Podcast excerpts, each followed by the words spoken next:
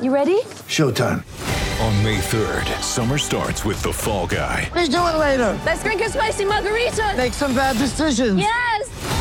Audiences are falling in love with the most entertaining film of the year. Fall guy. Fall Guy. Fall guy. That's what the poster said. See Ryan Gosling and Emily Blunt in the movie critics say exists to make you happy. Trying to make it out? Nope. Because I don't either. It's not what I'm into right now. What are you into? Talking. Yeah.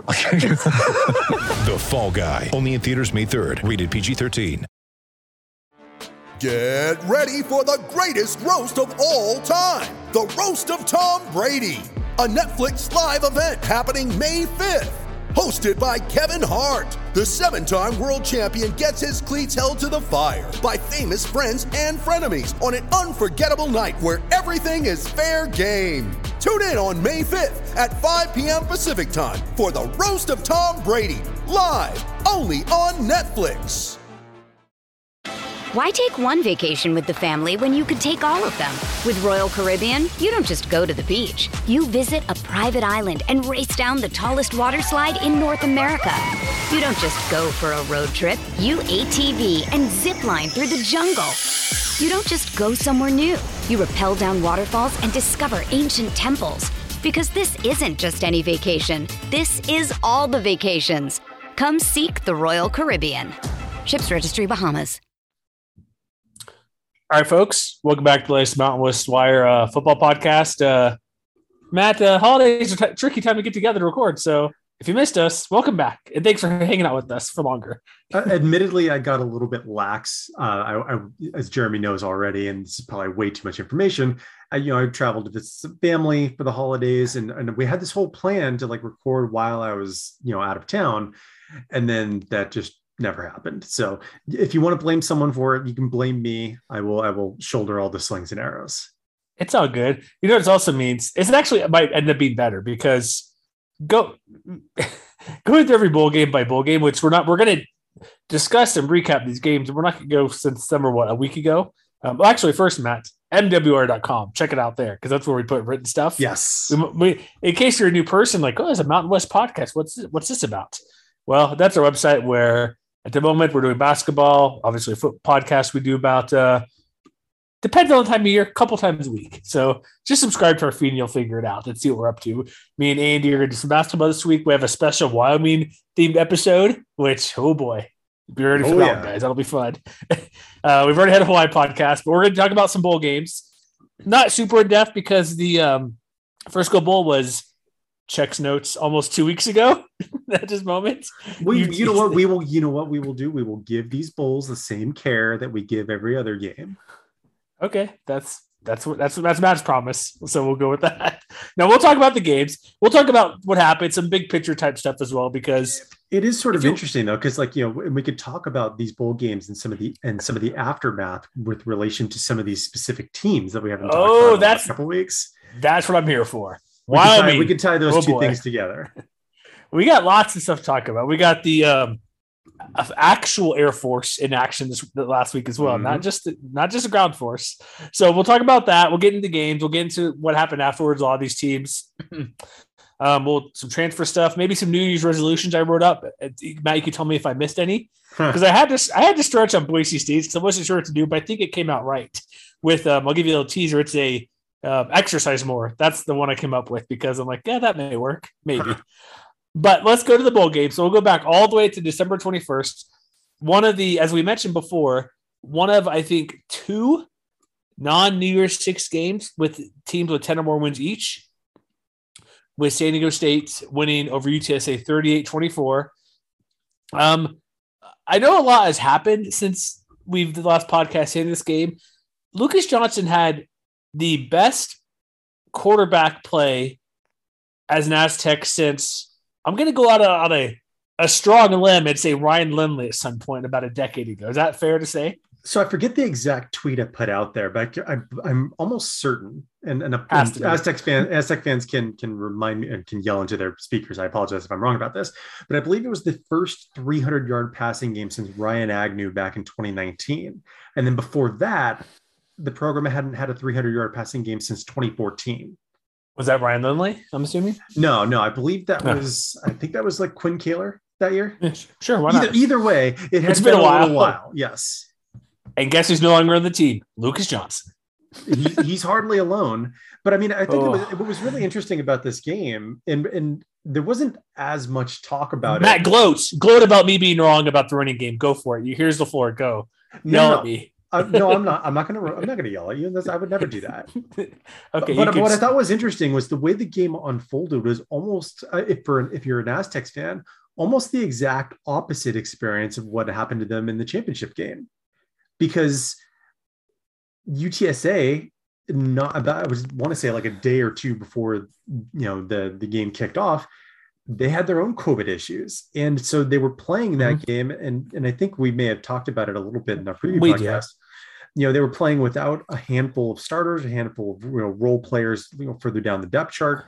And so in comparison to you know how things played out for san diego state you know before they lost you know to utah state a, a few weeks ago rather almost a month ago at this point Yeah.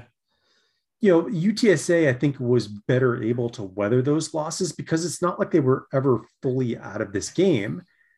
Even though they ended up losing by two touchdowns you know they they had a 14 to 7 lead uh, after the first quarter. It was only 17 to 14 at the half, and before San Diego State was able to pull away. But I think you could tell as the game progressed that you know maybe some of those personnel losses weighed on the Roadrunners, especially as the game advanced. But you know, also to their credit, you have to remember that the Aztecs, you know, they had a, a handful of situations where they needed to step up and make a play, and and they did it. Yeah, we should know Sincere McCormick is one of the guys who uh, elected not to play NFL.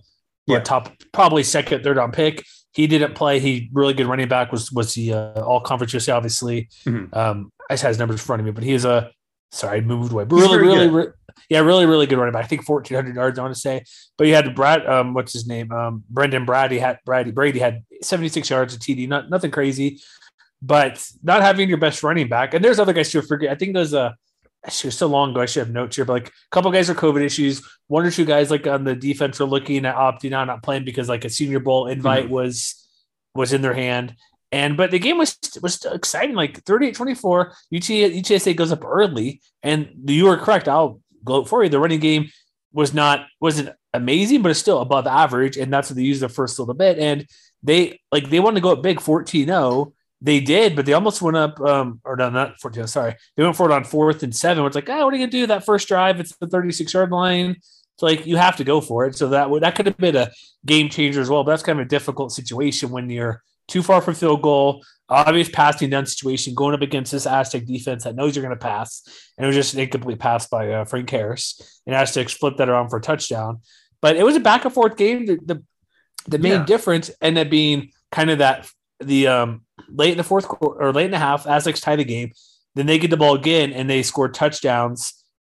And we UTSA field goal and interception that led to another touchdown there. That kind of put the game away to go up 31 17 after the Frank Harris interception. Yeah, I mean they had to they had to weather some storms, especially in the first half. But I think you know it's it's Yeah. to their Mhm. credit that they started figuring things out after the first quarter. I think especially you know you mentioned the fourth and seven. Yeah, I think it was at the at, at the Aztecs thirty six yard line that you mentioned a minute ago. Yeah, too far. Field But goal. then but then you have to remember almost immediately after that in the second did it again. four, fourth and one at the San Diego State 31. And, uh, you know, I think to myself, okay, well, you know, this is a situation where fourth and one, you know, I had, a, you know, when we talked about it, I thought that I, you know, UTSA's running game wouldn't miss McCormick as much as, as, as you thought they might. And, but I think that that play from Andrew Alecki and Jonah Tavai really stuffing that, line, that run yeah. at the line of scrimmage, that was huge for them because who knows how the game is different if they're able to extend that drive if they're able to you know take over with the lead you know going into halftime or something like that or and and which is not to say that anything really came of it you know you, san diego state had a turnover on downs immediately after that Mhm. Maybe a field goal, perhaps, if they got a few yards. Yeah but but it was sort of indicative of the fact that you know they they found ways to make plays when it mattered. And and similarly you know they had other opportunities later on. Utsa did where you know again if things had gone a little bit differently it could have been a much different kind of scenario where you know they had third and five they, they throw a pass to Zakhari Franklin incomplete. They have fourth and five inside the San Diego State 20 yard line at the 19 they get a false start. They settle for a field goal. You have to think that that calculus might have been a little bit different for Jeff Traylor and company if they had had a more manageable fourth down situation. They might have felt more emboldened to go for it. Mm-hmm. Especially since later in that third quarter, they did that exact same thing. You know, they got you know fourth and one at the San Diego State 12. They got four yards, were able to punch it in for a touchdown to cut the San Diego State lead to one score. And then again, the Aztecs weathered another storm. They were able to Mhm. put another touchdown on the board in the fourth quarter. And they didn't really give up a lot of traction after that. And In that so final drive, they held the ball for like seven minutes. yeah, so so it's it's so when you look at sort of the breakdown of how the game ended up unfolding, like you know, UTSA had almost 400 yards of total offense, and and they averaged what 6.3 yards per play. But a lot of that damage was done early in the game. You know, they had 170 yards in the first quarter, and then you know they had 174 yards in the entire second half of the game when San Diego State was able to pull away. And at the same time, as you mentioned, Lucas Johnson going off, you know, his ability to move the ball down the field through the air it was something that we hadn't seen a lot of all year long. And or rather, all years long. I guess I should maybe be more accurate. Multi, yeah, yeah. But that was really what enabled them to turn the corner in that second quarter, in particular, where the running game really scuffled. You know, they only ran the ball six times in that second quarter. They only had 23 yards, but it didn't matter because Johnson was 12 of 20 in that quarter for 107, 187 yards through the air. And maybe more importantly, you know, we talked about how UTSA had a lot of, you know, really kind of stellar defenders in the front seven who, you know, under different circumstances might have been able to to make life miserable for that backfield. But you know, Clarence Hicks only had two tackles, only had half a sack, and you know that didn't come until like what, uh, you know, kind of early third quarter and or first quarter, and didn't matter all that much. UTSA had one sack on the on the evening, Not good. and so to me, that's like a that's a big rebound for for the Aztecs offensive line in particular. So even if you know the running game was a little more modest than than it had been at certain junctures throughout the season, you know they still got Greg Bell to over 100 yards. 100. First time in a while, I believe. A couple weeks, couple games. Yeah, you know between him and Chance Bell, you know they averaged you know a little over four yards a carry. So not spectacular, but it was enough to get the job done. And then you know elsewhere when when the offense did stall, you know Matt Araiza was able to do his thing, and the defense was able to make it stand up. So One and nine on third down defensively against UTSA. so while it was definitely you know a game with some really unexpected individual performances you know i would say also that it was definitely a team effort that ultimately put them over the top especially on the offensive side of the ball What um I didn't realize this because this game is a while ago, but did you see the penalty issues they've had again? yes 14 for freaking 124. It's like it wasn't, it wasn't great n- that's been like multiple weeks. Like how many 15 yard penalties did they have against Utah State? Like three or four. Like this is a could be an issue going like next year going forward. Like it's it's a weird thing end of the season, whatever games are over, but this isn't a one time thing. This is a couple of games this year where they're just having. I don't, honestly don't recall the penalties, but if you have 14, 4, and 24, there's probably good. At least four of those are just dumb, stupid penalties. i feel like there was at least a couple of them that were a little ticky tacky though i think especially with especially with the 15 yarders like i think there was a rough in the passer with uh, i think it was jalil lecky uh, in the second half that was sort of a little bit iffy i guess you would say Yeah. But, but it also if- wasn't like UTSA was able to escape those issues themselves. You know, they had No, nine, nine penalties for 80 yards themselves. So Yeah, nothing, not good either. no, So, like, what do we say about this team? Because Lucas Johnson leaves. Who else? I know you've been playing catch up on the transfer portal tracker we have on the website because it's just crazy. Because remember, this is the first year where you can, first off season, I should say, where you can leave without any penalty, Mhm. where you can play right away. So, besides, what? I also, do we mention Jesse Matthews at all? He had a pretty good game too. Do we need to bring did. up him? Oh, yeah, something 11 yards, two 11 touchdowns? catches, 130. Yeah, pretty pretty decent game. he's he was under the radar. So like he's like I know Aztecs don't throw a ton, but his efficiency, like he's similar to like Air Force does a little bit, but a little bit obviously more volume for him is his way. Where when he gets going, like the percentage of his catches to yards f- for the team is pretty high. Mhm. Like he had half the yards himself catching, Oh, yeah. receiving, and so that's obviously a guy. So what I'm gonna do, I'm gonna do this week like our bowl like winners and like who had big bowl games.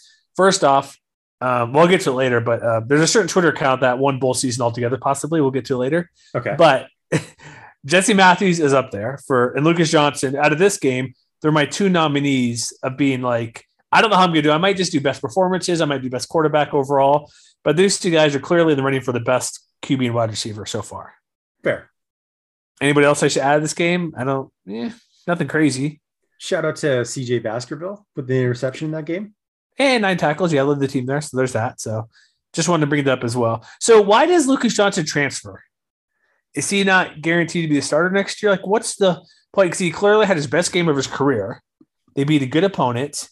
He played well, three touchdowns, no interceptions, 333 passing yards. He's mobile and can run a little bit, and that will help not just him. I know he only had 15 yards. He had four touchdowns. Excuse me. He had the rushing one too. Like he can run just enough to help everything out.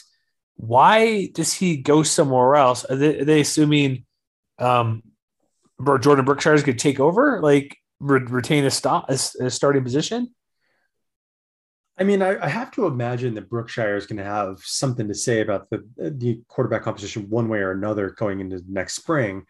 But it's not like they don't have young guys coming up either. You know, they have Will Haskell, who a lot of Aztecs fans, at least on Twitter, are very high upon. You know, they just signed a very highly touted quarterback prospect in their most recent recruiting class. And so I mean, I'll, I'll, it seems strange, which, which again, he's not the only guy who put up huge numbers in a bowl game and then decided to say peace to the program and to a program well, in the Mountain West. Uh, we'll There's other reasons for that. We'll program. get to later. but there were seven total players, eight total players who leaving the Aztec program. But yeah, his is interesting because he's him and Jordan Brookshire at, at worst are even. At the very worst, if you want to be as mean as possible, they're even. Mm-hmm. Yeah, I, I mean, know. I don't. I mean, the optics are a little bit strange but you know the player movement seems to be more of a and, it, and it's hard for me to wrap my head around just because I, i'm not like in the building. I'm not a i'm not an athlete and so i don't know like kind of what everything what goes into the decision making but it seems like you know the the kind of open movement or you might i don't know if you want to call it like the, the equivalent of open borders you might say where mm-hmm. there's just more opportunity com- to compete now if you're, if you're a competent athlete than there has been even like four or five years ago. And so I think we I think one of the lessons of the early offseason is that you know young athletes aren't shy about taking their chances and and showing what and, and putting their what what they think that they're worth onto what you might call the proverbial open market. And so okay, I'm gonna ask you, I'll ask you a quick question here. Okay. If, if assuming Lucas Johnson plays college football next year, how many years will he have played? If he plays next year. It's like two or three, right? Seven. Oh, okay. 2022. Well, he, he, would he wouldn't be he wouldn't be alone in that regard. No, no, but I mean I get now with extra year for COVID, six seems it's not out of the ordinary because he had a medical red shirt as well. Mm-hmm. That's why extra year for COVID that you get for a free year to play if you typical red shirt. So it's not like seven's out of the ordinary because everybody can now basically going from last year for the next what four or five years can play six full years essentially mm-hmm. with the red shirt. Five full so that's not out of the ordinary. It's like, well, it's just context. It's his last year to play. So I don't, I'm wondering if they're like, I'm not going to blame him if he feels a better opportunity elsewhere. What this brings up, we'll talk about this Wyoming and other teams like Hawaii and everything we discussed. Coaches can't just be dictatorish or authoritarian. Like, I'm going to be you can't do anything or you're, you're stuck here no matter what. I'm going to block you. Like you hear all those coaches, well, they're blocked from 87 of 120 FBS programs. Mm-hmm. You know I mean? It's like, or it's like every team in the conference, every team in the future schedule. Oh, you're from Texas. Any school in Texas, you can't go play for either. It's like, come yeah. on, that's like 15 schools. And coaches need to realize, like players also as well. It's not just the players go because just because you go to portal doesn't mean there's going to be a scholarship on either end. You could be mm-hmm. stuck like, oh crap, I'm going to go play FCS or not play at all. So there's a risk of going to go out there, maybe come back because even say Caleb Williams, Oklahoma is like, well, I'm testing the portal. I'm going to leave. Maybe I'll come back. I don't know.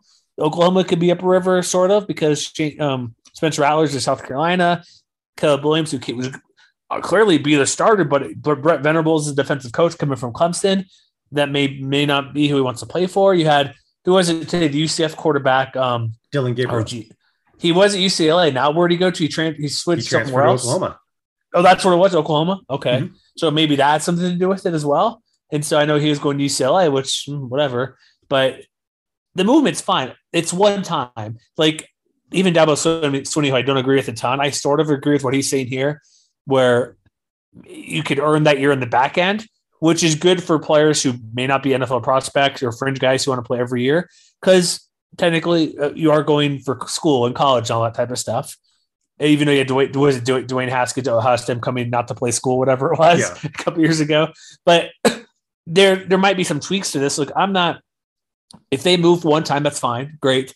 But I do, I can understand Dabo Swinney where, oh, you need to graduate to get to your back. That that's not unreasonable either. I don't think.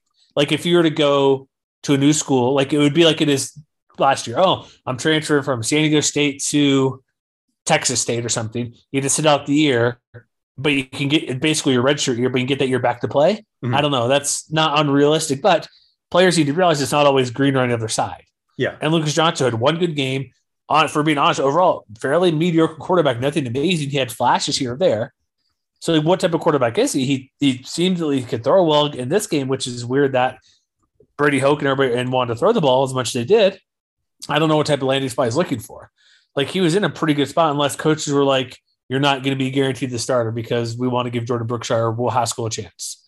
So I don't know. There's seven other players along with him transferring, and there's a million reasons. I'm not going to fault a guy, but be cautious and make sure you know what you're doing because there's all the they're quitting after one year. I didn't get. It's like the Dr Pepper commercial. I played no snaps, whatever. I'm in the portal. Blah blah mm-hmm. blah. I need my time to shine or whatever. He jives to the the with uh, Bosworth and all that type of stuff there. But this isn't what Lucas Johnson. He's played enough so people know who he is. Yeah. But it's just this one is a lot of I could say a lot of them surprised me. This one's kind of a little bit more on the high end because Aztecs are always good. Mm-hmm. He played well. He's shown to play well. I think he's a good fit for this team. Jesse Matthews is going to be back again for another year, so you got a good receiving group. At least one guy at the top who's would be. I don't have to look at the rosters, but potential first team all conference wide receiver next year. Like, I, I there must be something else to it about why he wants to transfer. So hopefully he finds a place where that suits him well and he can play one more year. Fingers crossed. So I don't know. Anything else like um, about this game or team or transfers? Because there's seven others, a couple offensive linemen, a few other guys like uh, Desmond Bessett, Joey Cap- Joey Capra, Alase Goonbury. Uh, well, running back BJ Busby is also in the in the portal as well. He had three catches in the game for 50. Okay, this, I'm just reading something from reading something from the Tribune from right after the bowl game. So, but but I don't know. The, but at the same time, you know, they're definitely in reload mode at this point down in San Diego and I, I, I, it's hard to say immediately that they're going to have the same kind of year again in 2022, just because you know they they benefited from a lot of you know close game fortune, which is hard to replicate year after year. Why take one vacation with the family when you could take all of them? With Royal Caribbean, you don't just go to the beach. You visit a private island and race down the tallest water slide in North America. You don't just go for a road trip. You ATV and zip line through the jungle. You don't just go somewhere new. You rappel down waterfalls and discover ancient temples. Because this isn't just any vacation. This is all the vacations. Come seek the Royal Caribbean. Ships Registry Bahamas. It's only a kick, a jump, a block. It's only a serve. It's only a tackle, a run. It's only for the fans. After all, it's only pressure. You got this. Adidas.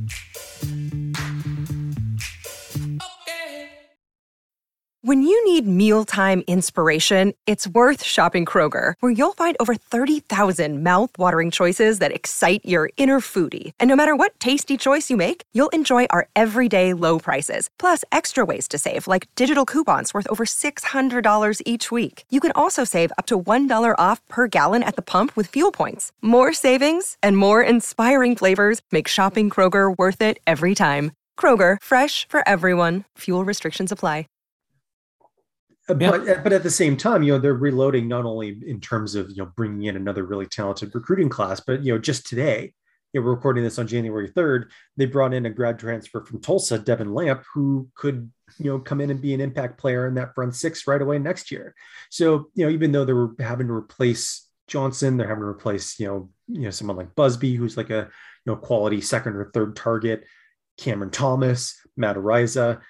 You know, we we've talked about it. I think with with Boise State most explicitly in years past, but like this is a program that's earned the benefit of the doubt. And so while it's hard to say that they're going to go like what 12 and 2 again next year, and while they may not necessarily be like the the, the conference favorites on paper right now at this moment, it, like you, I think that you would be hard pressed to count them out just based off of their recent track record. I think that Brady Hoke and the rest of that coaching staff have something really good going down there. Yeah, they've been good. We don't need to have the argument. This could be the offseason show who's the best program, but I'll just yeah. say right now, the best brand is still Boise State. I don't care what you tell me. You can't convince me otherwise at the moment. But there, it's a lot closer between Fresno State, who, if we're gonna, we can do our stupid bowl prediction early show. Maybe that's the next show. But at the moment, I believe this Tribune article is a bit not dated, but it's only a couple days old actually, December 29th. So it's what four or five days old. Only mm-hmm. zero players have left a portal. Like there was Jordan Mims had the tweet out today. You had Jake Haener stay staying in town. You have all these guys who want to stay with Jeff Tedford because a lot of these guys were there when he was there. I'd put them at maybe my early number one team at the moment, Fresno mm-hmm. State. But Aztecs are like the conference is getting better, and that's why Boise State, who's been really really amazing, they're not in the WAC anymore. They're not playing San Jose State wasn't very good, or when Fresno was down, or Utah State was really bad, like those type of things where they're winning 58 to 22 or something, 58 to 10. Everybody's getting better. And plus, Air Force has always been good. You have San Diego State's past decades been improving. Like it's it's not necessarily that they're not as talented. There's just teams that are catching up to them or not as good. You know what I mean? Like maybe yeah. the talent's exactly the same. Different coaches make a difference on Chris Peterson forever, but let's just say hypothetical talent's exactly the same. Well, everybody else is getting better, so that's part of it too. But mm. uh, should we go into the next game here that we have the uh, Potato Bowl? Wyoming 52, Kent State 38. I love this bowl game. It was so fun to watch, so exciting to watch. You had running plays, you had passing, you had anything you want in this game. You had Levi Williams going crazy. That 80 yard touchdown run was amazing 52 38. You had um, Dustin Crum trying to run. He's not fast guy quarterback, but he threw for 300 plus yards, four TDs for Kent State. They had all these guys running like crazy. Marquez Cooper, you had Brad, Brian Bradford. So many big plays. Crum had did end up with 70 yards somehow rushing. this game had everything. It was that middle, second, and third quarter, essentially what Wyoming got it done. Like they played one of their best games of the year. Defensively, yeah, a little bit to be desired, but they've had games like this, like the NIU gave up what 40 something points. Mm-hmm. They beat Utah State recently. I don't know what got into Wyoming for this game offensively the past couple games because they had the Kent State game and is weird is weird game. Lose Hawaii, but they beat the crap out of Utah State. Yeah. Like they're a weird team. Go off back and forth when when they can score when they can't score. You want to remember what, they barely beat know what got into this team? What they wanted out of town? They wanted no, they no. wanted quality. Wait, wait, they wanted good tape for their transfer options. No, what got into this Wyoming team is they got to play against this Kent State defense. Okay, there's that too. That defense is terrible. Well, as you clearly, as they allowed 411 like, rushing yards. Like, you know, my calculus for this game, and we talked about it. I remember thinking, like, I knew that the defense was going to be bad. I thought, but I thought, and I, but I also thought that Wyoming's offense would have maybe a little bit of harder time winning a track meet. And, and I certainly didn't expect him to do it in the way that they did, where you know Williams blew up as a, as a dual threat quarterback, you know, running for 200 yards and throwing, you know, completing nine of 11 passes, and and and not even needing to do that much through the air, like you know, 127 passes or passing yards, excuse me. Um, but you know, a couple of chunk plays made up the majority of that. You know, Isaiah Neyor had a 42 yard play. Um, and then what did he, he had another one that was like 20 yards later on, and that was basically like half his passing yardage right there. So it, it was just sort of strange to watch because it was like, you know, we we've seen this Wyoming offense look unstoppable before. And we've seen, you know, the defense struggle at times to keep really strong offenses from putting up points themselves, but we have not seen them, you know, win this kind of back and forth offensive battle very often. And so I think you know the shame of it is, like you mentioned, like they're they're all of a sudden facing a lot of you know defections themselves up in Laramie. So the shame of it is that we aren't really going to get an opportunity to see whether they can build on that in the future because I think this was maybe the best possible proof that Craig Bohl could have generated that like his offensive system can work. But but now, yeah. But now he's going to have to do it with a new quarterback. he's going to have to do it with a new number one receiver. He's going to have to backs. do it, you know, a brand new run. It's it's so it's like it's, and, and oh by the way, like his best defender is also moving on to the NFL ranks too. So it's it's sort of a like stuck between a rock and a hard place, I guess you might say, because you know under normal circumstances you might think like yeah wyoming should be really really good about this kind of positive momentum that they built for themselves in this game. Less than 24 hours later half the team left. Yeah. Like that's it's, a problem. It's not great.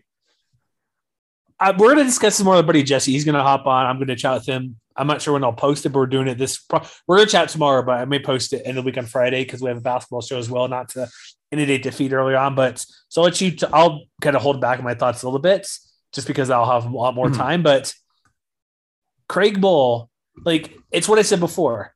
Coach, it's and we'll get with Todd Graham. It's always coaches like it's not that you need to be buddy with your players, but you need to realize. And then there's also I'm not going to mention this guy's name. You can find him on Twitter. I muted him. He's a longtime Wyoming writer, which maybe Jesse will call him out in the next show. But he, there's these guys who I know because who I work with, not that I work with directly, but in the area here in Salt Lake who have covered a team or the area for so long. They're like, I'm part of the team. I know more than you no matter what because I've been here. That's not always the case, buddy.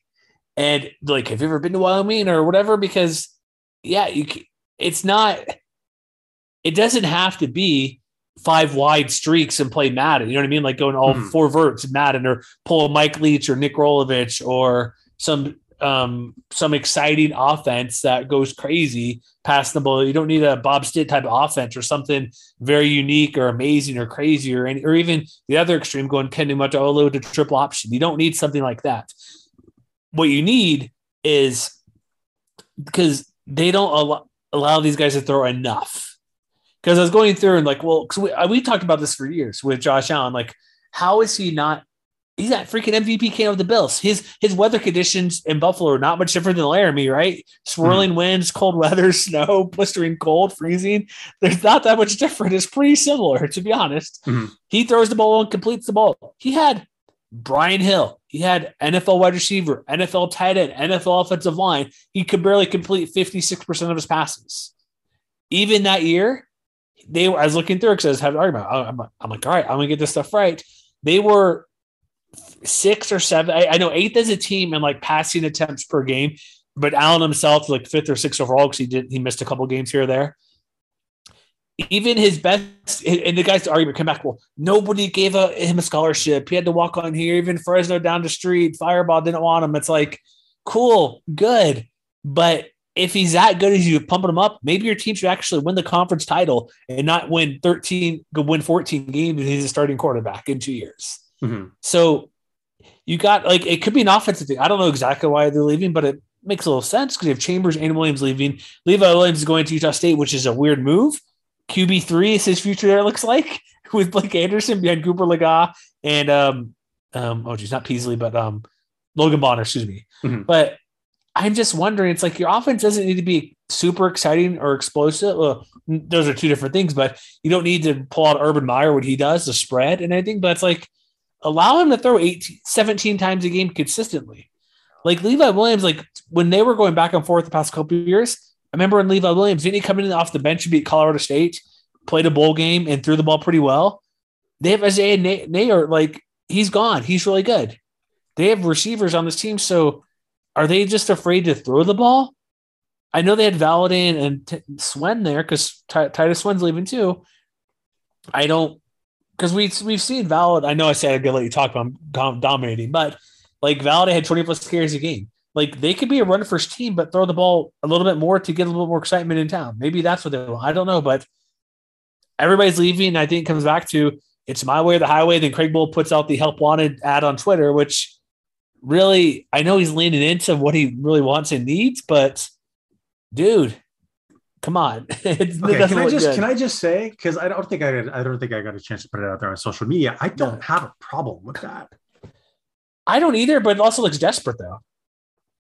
I mean, I don't. I mean, I would. I mean, I, two weeks ago I might have agreed, but then you know we just talked earlier very briefly about Caleb Williams potentially leaving through the portal from Oklahoma, and mm-hmm. Oklahoma mm-hmm. just put out a statement about AD like oh we, coach. we develop quarterbacks, we win more games here. Ah, anyone no, else they the don't country. develop quarterbacks. They they do the portal. Jalen Hurts. Come on, all these guys that come in. No, that's false. They Well, do I'm not just- develop quarterbacks. I'm just saying, like they they you know, pull I from the don't- I transfer portal. I don't have like the exact words that they used. I remember they, you know, they have a winning tradition, blah blah blah blah blah. Yes, So I'm like, if you're seeing Oklahoma say something like that, then maybe this just maybe this is just the new way of doing business when it comes to dealing It might with the be. transfer portal. But I think It- you know, I, I think it's easy to focus on the offense just because that I would say has been the thing that has held them back more often than not throughout the last few years. But to me, what's more concerning are the losses on defense. Because you know Muma's moving on, he's you know he's going to the NFL. Probably. NFL, yeah. Um, but you know, Keon Blankenbaker was already in the portal. Mhm. CJ Coldon and Azizi Hearn, which by the way, those are your two starting cornerbacks, both in the portal now. You know, Solomon Byrd might be on the way out. Some other guys, you know, there was some rumblings. I don't think we've seen anything more recently than that, but it's it's it's hard to square that just because that side of the ball has been a little So more- good. it- Yeah. And I would say that that has been the side of the ball that has really spearheaded what objectively has been the most successful stretch that this program has had in like 20 years. Like the, you know, Wyoming hasn't been this successful since Joe Tiller and Dana Dimel. And so, but but at the same time, it's really hard not to think that they missed their window this year because we knew coming into the year, and this was true of a lot of a lot of Mountain West teams, but especially of these Cowboys, that this was the most experienced team in the conference, and they did not play up to expectations. And I have to wonder how much of that you know, pl- you know, comes down to that kind of whatever internal conflict that individual athletes were feeling about whatever we're trying to do here. I don't think it's working for me anymore. There could be that because like Valadin, like he, I didn't. Re- I thought he's NFL. No, he's putting it potentially transfer. He can do either, Mhm. but he's ultimately a rusher or second behind. Gonna be second behind Brian Hill. He wouldn't. He might even. He probably could have caught Brian Hill. He was just over like a thousand and like what ten yards or something. Thousand fourteen behind Brian Hill. So, I, I don't know, man. It's it's weird because I don't know. We don't know exactly what it is. It's a coaching thing because maybe he's. A, a, we see what Craig Bohl is like. He's a hard, non, no nonsense guy. Maybe, like I said, maybe people don't play like that. But the offensive not being creative enough. But like if you're Valladay, dude, you're running. You get as many carries as you want at Wyoming. Why are you leaving? You know what I mean? Hmm. Like he had 20 plus. I know maybe Swen came in and vultured a couple carries here or there, like we saw the last couple games where it was more even. But I don't know if it's a coaching thing, like they don't like playing for him, or they want to get out of town because there's always the well. Here's the thing: coaches will say whatever they want to get you in town. Now they can't do that anymore because before you were stuck, they could block you, you had to lose a year, you sit out of year. Now, if coaches aren't truthful and honest and maybe even encouraging about what their prospects are, guys are going to go. I don't know why these upperclassmen are going because I don't think that fits the same narrative. But if you're a youngish guy, it's like year two, and like oh, you're coming in start right away. It's like all these promises coaches do just to keep you to stay. But if you're promised a playing time and you're not getting it, and what that could be the player not getting better or a million other circumstances, coaching changes, position coach changes, you're just you're you maybe you're not getting better yourself, but like, oh, you're good, you're you're fine, you're gonna play, we promise. And then you play like 10 snaps your freshman or sophomore year. It's like, why would I stay? Because the coaches need to be more upfront with what they're telling these guys. And maybe because they'll, they'll use car sales with them and they just want you in town. They'd rather have you and not play than go somewhere else and play. Yeah, and I mean, I think you know the other thing to keep in mind too is like it's a difficult situation, yeah, but I don't think it's as difficult as some of the other situations that we've seen pop up across the conference in recent weeks. Like, I don't think it's as difficult as Hawaii, just because there's there's no indication that Craig Bohl is the same kind of like authoritarian jerk that that Todd Graham seems to have been painted as. You know, Not as much, Not only with the Warriors, but like we we kind of knew like you know there's you know people call him a carpetbagger. Yeah, totally. and and th- there's no indication that like Bohl has that problem. You know, there were there were you know coaches on staff who were you know show support on social media, and even some of the players who chose to stay, like they've said, you know, similar saying like we're okay, we're ready to keep working and make this thing work. And so I think the situation there is not necessarily one where like you know, it's it's going to be interesting to see how they treat the offseason. Like, do they do what they need to do to keep the competitive window open and hit the transfer portal hard, or do they focus on recruiting from the long term and maybe have something of a harder reset in 2022, where maybe they fall back into a you know a two and ten type 2015 campaign, but then you know if it's you know they get trials by fire out of the way next fall and they reopen the competitive window for more than just an extra year in two years from now. But I think, but I think he has the benefit of the doubt one way or the other.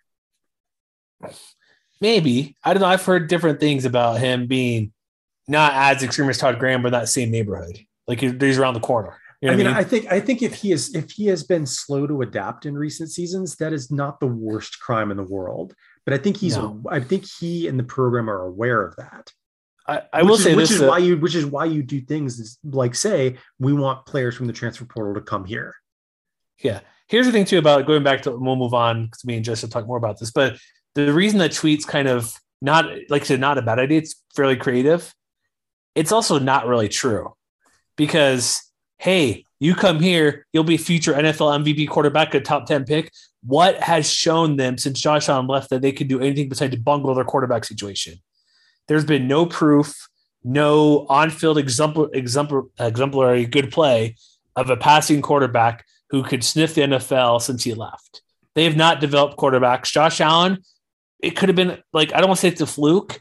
He they gave him an opportunity, which is more than any other team was willing to give him, and he did show what he could do. And again, remember, Josh Allen only got to play because some whoever's ahead of him got hurt or something. Like all these guys, like there's circumstances for him to actually play.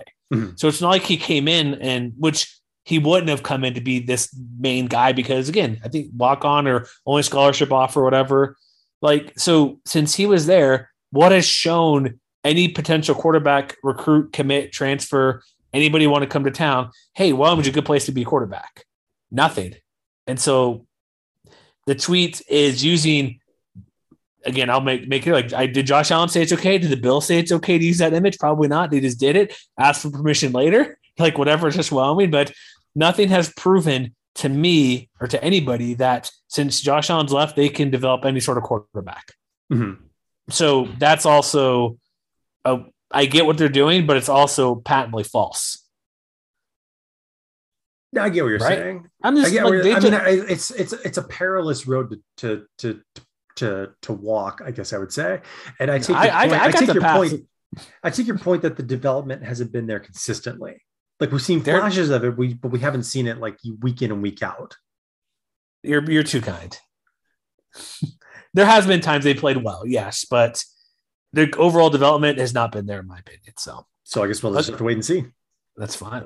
Next game, Western Michigan, Nevada. Get to know your backups and um, how many times they mentioned Nate Cox is super tall? You stopped counting at five on our Twitter feed. Yeah, it was it was it was a lot. It was lazy analysis. Come on, man. Get over it.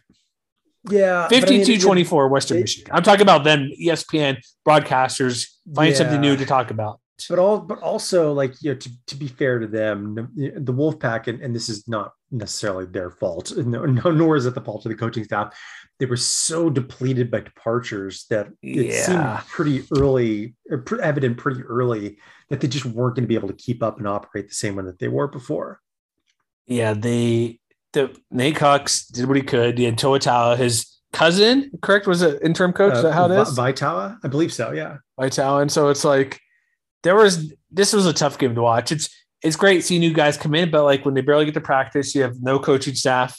A ton of players go to uh, Fort Collins to follow Jay Norvell. Like you did have like a couple of good players. Like Trevor Price had a pretty big game, 13 tackles. You had like uh, you had a couple guys like Lawson Hall, TFL and a half a sack. Couple things here there, but overall, this was a lost cause from the beginning because the running game was non-existent. The Kincaid had 100 plus yards, a couple TDs. You had the huge run, and then over 100 yards from uh, Sean Tyler. There, they they don't Western Michigan needed to pass, and they scored 52 points. I think what was what was more disappointing to me was like, yeah, the offense was hit really hard by by departures. The defense was pretty much intact though. They didn't have Don Peterson, right? He was not there. they yeah, he was he was in the starting lineup. he did not record. Oh, he recorded one tackle. Good job. I, Yeah. I thought he didn't play. yeah, they, they, they basically had their entire starting lineup on defense and offered zero resistance to the Broncos. Okay, I was looking for his name and like because it's been a long time since I watched the game. Like, did he play? Like, scroll and, down. and, and a lot of that and a lot of that came down to some of the issues that had sort of crept up over and over again throughout the year which was they they had no ability to stop the run in this game and, and that's where you end up with you know two different guys. You mentioned jackson kincaid. Ironically a former nevada wolfpack running back himself running for over 100 Mhm. yards. And you know his running mate sean tyler running for 146 and, and so it was just like once once that became apparent it was uh, like you know that's where you get to announcers having to sort of fill the airtime with something a little more interesting than whatever's happening on the field because you know Kaleb Eleby, who I thought would have a, a bigger game through the air, you know that's where he ends up with a stat line where he's only eight of fourteen for 162 yards, but even with that, like he had a 74 yard touchdown in the first quarter, um, and his other touchdown was a 20 yarder. So like you know they they didn't need to do much through the air, but that's because they were just pounding them between the tackles and Nevada couldn't stop them. Yeah, that there's a lot of, like this. is- We see some new guys in offense, but in defense overall. But yeah, the defense that's kind of you're right, very disappointing. Where it could be too a coaching thing, like what's going on in those type of areas, like who's out there Mhm. calling the plays and everything. But it's just hard to get up when half your teammates are gone, your coach is gone, and most of your staff is gone too. Mhm. So I is there much more to take about the game because these got their butt kicked and anything good to say about Nate Cox besides him being six foot what nine, six foot eight or something? He's six foot nine for the record. I mean, I think, Okay. yeah, I mean, it's it's hard to take any sweeping takeaways or even maybe even any small takeaways from this game. But and I think that sort of speaks to sort of the larger point where, you know, th- there's been a lot of talk about like the Pac-12 going 0 for five in in bowl season. And you know, you you hear the the refrain of like, you know, you don't want to take anything away from bowl season. Like it doesn't actually mean all that much and I think especially in a case like Nevada, where like we knew coming into this game that it was it was a really steep uphill climb. That you know now you you hit the reset button, you got guys graduating, you got guys moving on. Like we knew about Carson Strong, and I think you know we knew about Romeo Doubs, uh, you know Burdale Robbins. I think he declared for the NFL draft today, if I'm not mistaken, today or yesterday. I forget exactly when. So you know now you turn the page you know you start focusing on the next recruiting class which is looking a little rosier than it did the last time we talked about it a couple weeks ago and you see what ken wilson and the rest, the rest of that coaching staff can build up. And so we'll, we'll obviously know a lot more when spring practices roll around but i think all things considered you know it wasn't the greatest performance but you know give them credit too because they they never quit on this game. You know the, the, the guys and, and i think that's a credit where like yeah they out they got outgained like two to one in terms of total yardage and they what they averaged you know under five yards per play four and a half yards per play. But they kept battling you know they got a touchdown in every quarter. You know they they tried to be balanced in a way that they weren't always under jay norvell. And so you know that's where you end up with both devontae lee and Toa Taua scoring a touchdown on the ground. Jamaal bell had a nice game seven catches on 10 targets for a touchdown. And so, you know, you might be able to see the beginnings of whatever comes next under Wilson and company, but we'll we'll talk more about that later. Definitely. Anything else? But there's nothing else I want to add about this game. It's just um, backups get to play, valuable playing time. We'll see how it goes with uh, new head coach um, Ken Wilson. Exactly. Um, Air, I guess it. I, well, no, it's correct. Air Force Louisville. We'll go to this game. One of the few schools not have transfers, as far as we know, because I think at the academy you have to be out by your sophomore year or you're kind of stuck. Yeah. So literally, literally the Air Force 31-28 over Louisville has Zeke Daniels 252 yards. Do you know what his QB rating was? He was 9 of 10. I'm looking at it right now. 367.7. That sounds pretty good. It doesn't say here what I'm looking at. So, but him and then you had, oh, of course, Brandon Lewis, 5 for 172, two TDs. The announcers were baffled. Like, where is this team coming from? Like, you guys have not watched Air Force, and I'll have you this year. But and Brad, was, Brad Lewis had 620 yards all year. Come on. and what was what was really interesting though, 30 yards of catch, guys. Come on. Get on it. Sorry, go ahead. what was really interesting to me was that Louisville actually did a much better job of keeping the ground game in check than I would have suspected. And that's Oh, ironic. very. And that's ironic considering they only had, you know, four TFLs in that game. You know, they like their The one kind of stand-up performer on the defense side of the ball was Yasir Abdullah, who had you know one back and three TFLs. So mm-hmm. you know he had a pretty good afternoon. But you know, Brad Roberts didn't necessarily go off in the same way that they yeah, that he had at times throughout the year. You know, he had 20 carries, you know, obviously yeah. shouldered most of the load, only had 77 yards on the ground though. No big plays, long of 10, long of yeah, 14 really. for the team with Lewis. Yeah. And so the, you know, they were able to, you know, chip away a little bit, you know, but in terms of like yards per play, they were like they only averaged, I think, what 3.4 yards per play after adjusting for sacks. But their rushing success rate, they, they were actually outdone in terms of rushing success rate by Louisville, 46% to 40 and so I think that that's sort of interesting because you know they needed those big plays through the air to to sort of make up for that shortcoming. And you know, his Zeke Daniels, I think that was sort of the big question we were waiting to answer all year long was, you know, can he get the can he throw the ball consistently through the air? Because we'd seen it in flashes, but he hadn't been as consistent with it as as much as Donald Hammond had been, you know, when he was torching defenses left and right back in 2019 and so I look at this game and I think, okay, this is what I've been waiting to see if I'm a Falcons fan from Daniels at quarterback, you know, not only in terms of his ability to throw the ball down the field, you know, he mm-hmm. he had Lewis wide open and and and and Lewis made you know defenders pay for it. You know, there was the one touchdown he had where he broke broke four ankles on two little little defensive backs to get to the end zone. But you know, it was just you know even making you know the not as tough throws was something that he hadn't always done successfully. But you know, in this game, that's exactly what they needed him to do. So, like, you know, they were eight of 14 on on, on third downs in this game, and a, a not insignificant amount of credit for that should go to Daniels because he was two of three in those situations on third and long. You know, they had a, a third and 10, you know, we had a 64 yarder later on, third and 14 when they needed a play to kind of close out the, you know, the third quarter third and 14, they get 15 yards to Dane Kinnaman. Like that's not the kind of play they were always getting this year. But I think that that speaks volumes about the potential that you know he's ha- that he has always possessed. And I think that if you're looking forward to 2022, if you're a Falcons fan, I think you have a lot of confidence in in all the guys that are going to be able to come back on this on this team. Exactly. Go to the bowl win. You beat a okay Louisville team.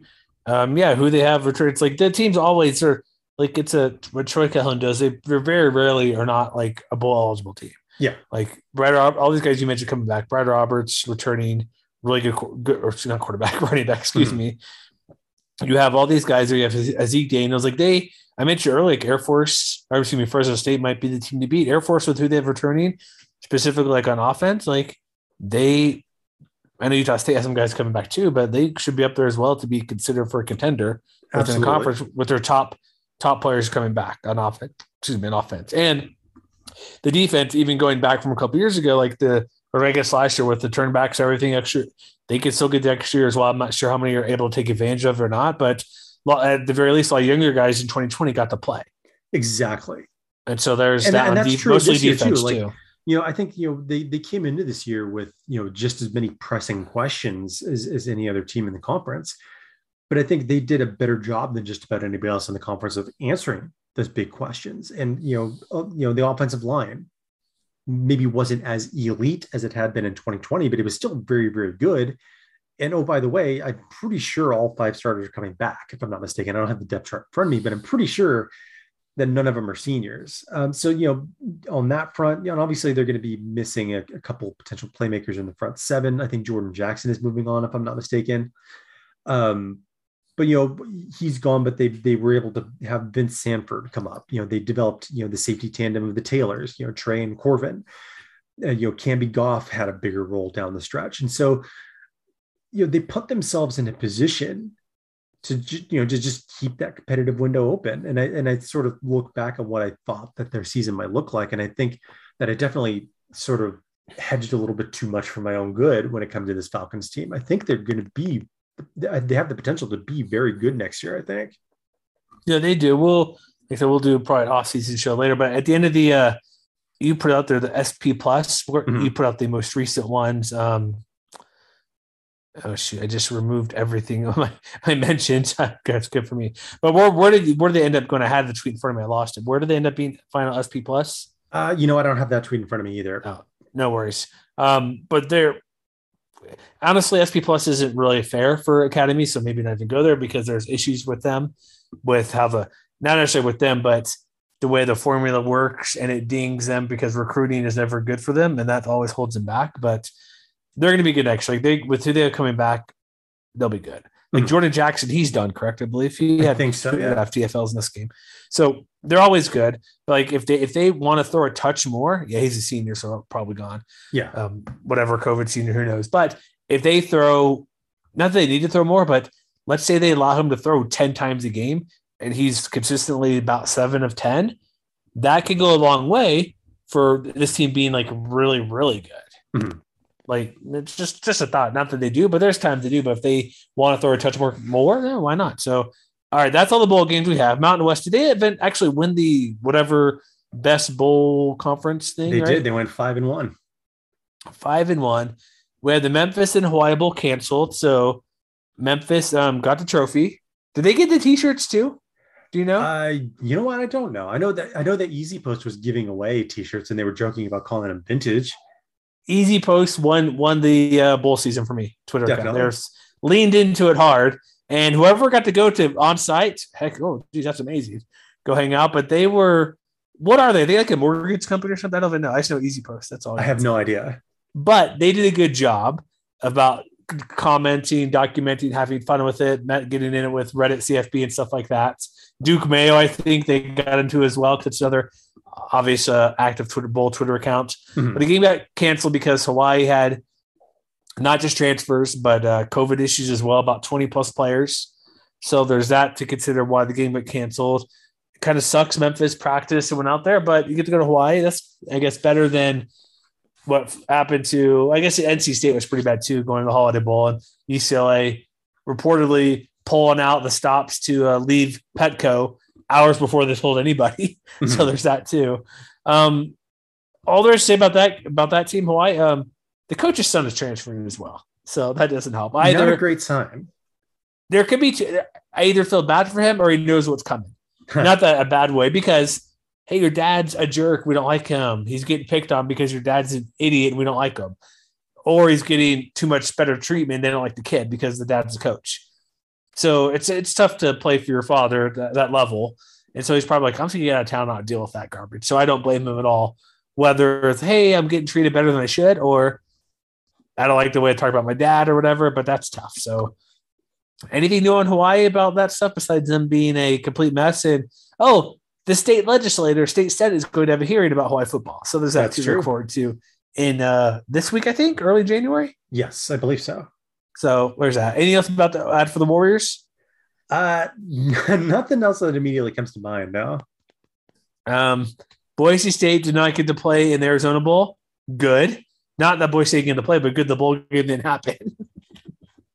because you know, Matt, had it happened, New Year's Eve going up against other playoff games, even though they weren't very good, that website would have had millions of viewers. I'm telling you, Matt. That's all I heard all, all on Twitter. Mhm. That's all I heard about.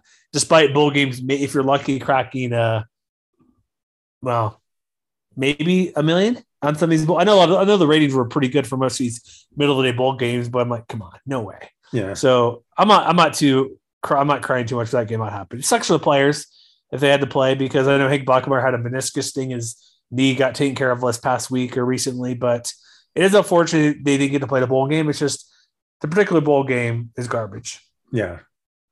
Um, and so Central Michigan, they're the big winners. They got what three million, two million to go to the Super Bowl, then also beat Washington State. I'm like, oh my goodness, Not a bad Go exchange. go McElwain, and in one of the more underrated, beautiful stadium views in the country, even though El Paso is kind of a dump. The Sun Bowl's a pretty cool stadium. Yeah. Built right, right in the side of the mountain there, Matt, right there. Yeah. Um, Boise good. Anything else to add about the Broncos? Um, they're not. They're, is there a transfer exodus in the blue turf we're not aware of at the moment? Uh, It seems not, like- not that I'm aware of. No. Okay. Anything else we need to add? I did my resolution. Anything else we need to get to that we're missing on the podcast today? I think Any- we are all set. Do you like my resolutions I did at all? Were you a fan of those? They're Did you solid, read? yes. Okay. Did you like the book recommendation for Coach Graham? Uh, yes.